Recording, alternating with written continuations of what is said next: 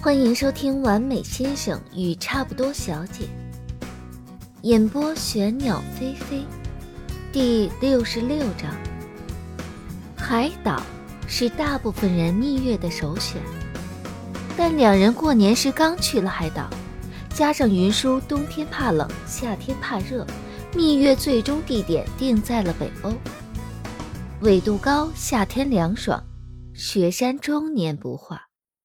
云舒和张思年都不想像跟旅行团一样走马观花的逛景点只准备在其中一个小镇上住半个月。两人出发前一块看了当地的旅游宣传图。小镇坐落在雪山脚下，房屋呢分布在山脚的湖泊周围，绿树掩映，天空蔚蓝，湖水碧绿，像落在山间的一枚透亮的蓝宝石。两人呢没带多少行李，张思年拖着一个大行李箱，两人各背一个小包。下飞机时，两人都有些疲惫。云舒在飞机上一路没有睡着，下飞机时睡眼朦胧，任由张思年牵着，蔫头耷脑地走在张思年身后。张思年停下查转火车的路线，脚步一停，云舒就眯着眼撞在了张思年的背上。啊！云舒揉揉头，哼了一声，清醒了些。等下到火车上再睡。张思年揉揉他的头，旁边一个白人大叔拉着行李箱从两人身旁经过，箱子上坐了一个小男孩，晃着腿，咬着棒棒糖，皮肤又白又嫩，蓝色的眼睛，棕色的睫毛又密又长，冲着经过的行人笑，笑容灿烂的像个小天使。周围不少人的目光都被小男孩吸引过去。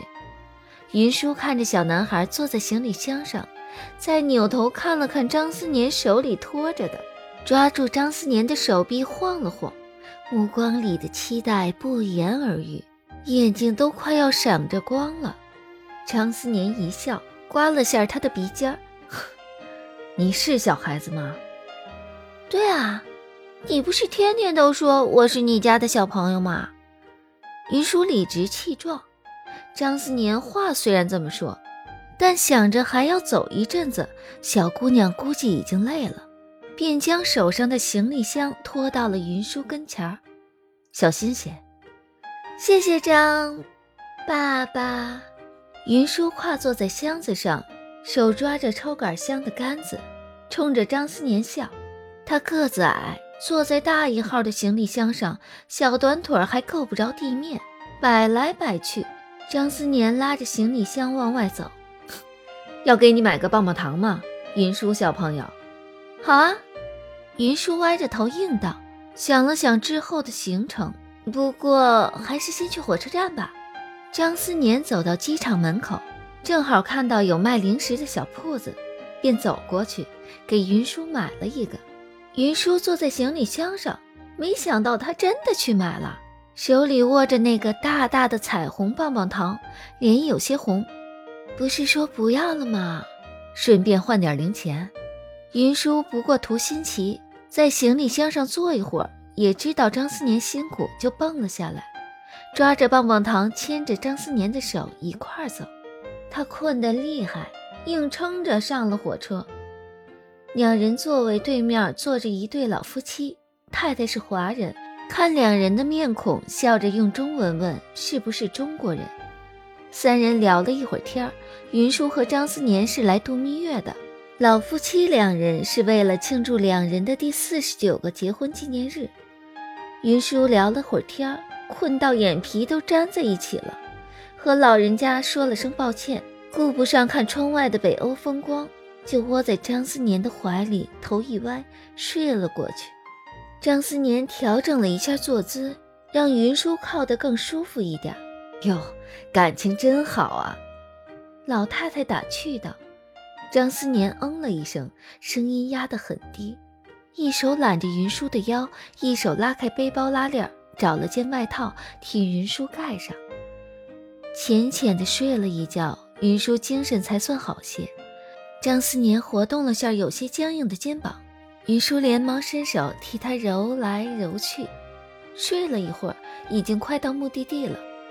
火车缓慢地在山间穿行，满目绿色，风从车窗缝里吹入，扬起发丝。远处是连绵的雪山。云舒有些激动地趴在车窗上，啊，好漂亮啊！这是我第一次见雪山。张先生，你呢？张思年将他被风吹乱的发丝捋到耳后。之前有去过加拿大的班夫国家公园，在那儿见过。和这儿区别大吗？景色还是有些区别。那时候是秋天，满目都是红色的枫叶和黄色的落叶，景色和这儿不相上下吧？你要是想去，下次我陪你去。云舒点点头。两人下车的前一站，坐在对面的老夫妻也下了车。云舒在车窗里看着老爷爷拄着拐杖，挽着老奶奶的手一块向前走。云舒的手将张思年的手握紧了些，张思年的手大而温暖，轻轻的回握。两人在小镇住下，第一周住在山脚下，出门就是清澈的湖泊。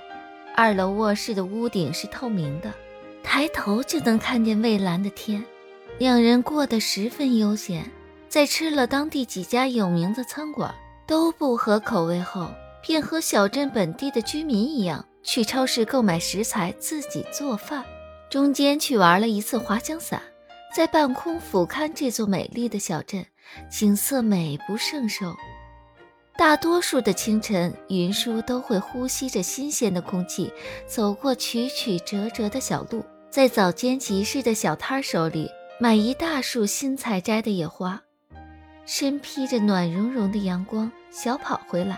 张思年正好将早餐做好，摆上桌，两人一块吃完早餐，将花插在花瓶里。有时张思年会抽出其中几枝，为他编织一个花环，戴在他的头上。白天在湖边散步垂钓，累了就径直躺在草坪上。山林间的风带着草木香，天空是无比的澄澈蔚蓝。或者牵着手，漫无目的的在小镇的街头游荡，看到有趣的小店就进去逛一逛，坐一坐，在咖啡馆给国内的朋友写一张明信片，盖上当地的邮戳寄回国内。小镇不大，人很和善，没过几天，两人和街头上大部分人都认识了，见面时都会热情的打招呼。晚上的大部分时间，两人都消磨在床上。卧室的床又大又软，纬度高，加上空气好，抬眼就能看见璀璨的星辰。在这样的房间里，做什么都会比往日更有感觉啊！陆之意和林楚楚那两个小巫婆，结婚时一个送了一整盒的情趣内衣。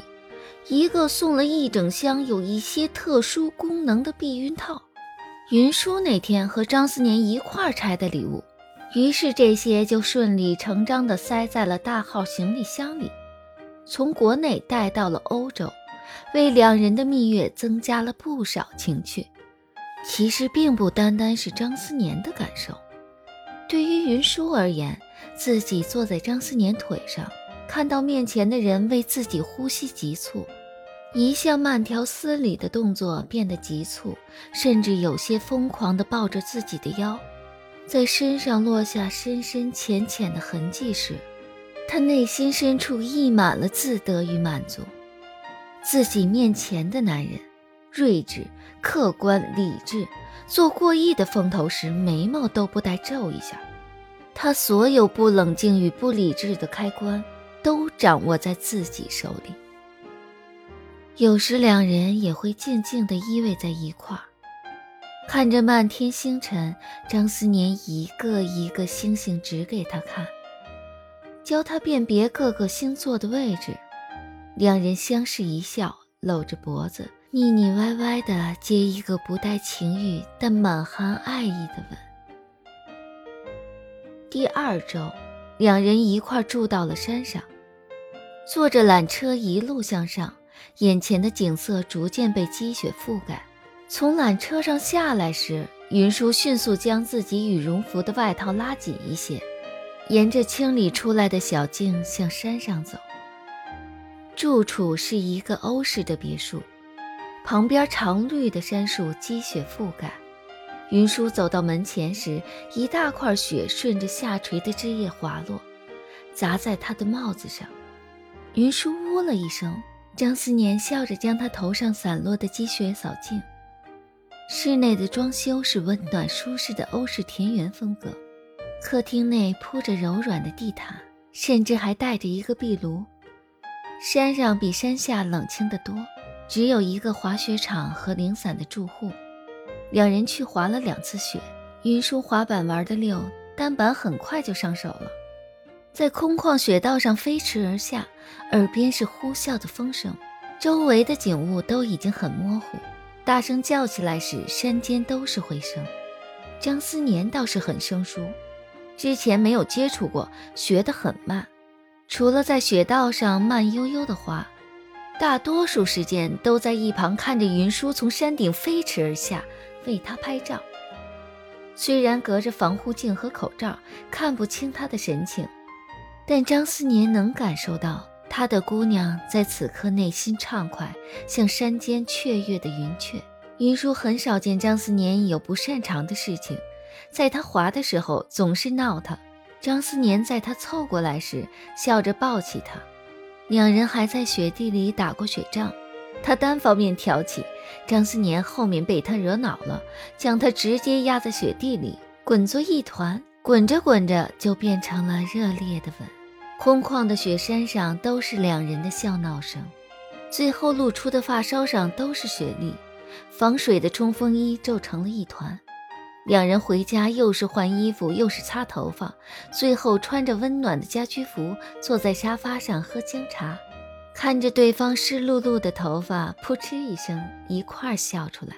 山上清冷，除了偶尔出去赏雪景，两人大多数时间都消磨在了屋里。虽然不算冷，但云舒未寒，张思年还是把壁炉烧了起来。屋内暖烘烘的，只需要穿一件薄薄的开衫。云舒从山脚下买了些毛线，坐在壁炉前，给张思年织围巾。张思年大多数的时候坐在壁炉前翻一本在山下二手书店买的英文诗集，云舒欣赏不太来，翻了几页就还给他了。张思年一度怀疑云舒能不能织围巾出来，云舒特意买了最简单的一款，又粗又长的灰色绒线，甚至不需要钩针，只需要绕在手上绕来绕去就能织好了。云舒趴在地毯上，照着店主给的示意图，手拿起粗粗的绒线，绕来绕去。后面手臂上挂满了织在一起的绒线，织好了一排，却不知该如何扭一下调转方向织下一排。对着英文的图文解说，皱着眉。张思年看他这神态，笑着陪他一块坐在地毯上，一块看那份图解。不算难，他很快就看明白了。他握着女孩的手，在绒线中穿来穿去。就这样，云舒对比了下手中的绒线和图片中的样子，开心的眯了眯眼。在他脸上吧唧一下，落下了一个软绵绵的吻。张思年索性拿着书坐在他的身旁。张先生，你读诗给我听吧。好。张思年随手翻了翻。挑了首应景的情诗。For years I have been searching for that perfect fantasy, but I found it in my arms. Right now, you are all to me. 我已经寻找了多年，为了那个美丽的梦想，但是现在，我发现它就在我的臂弯里。你就是我的全部。张思年的声音低沉。像低音的大提琴，缓缓流淌在屋内。云舒其实并没有研究他读的内容，注意力全放在了围巾上，只觉得他的声音好听。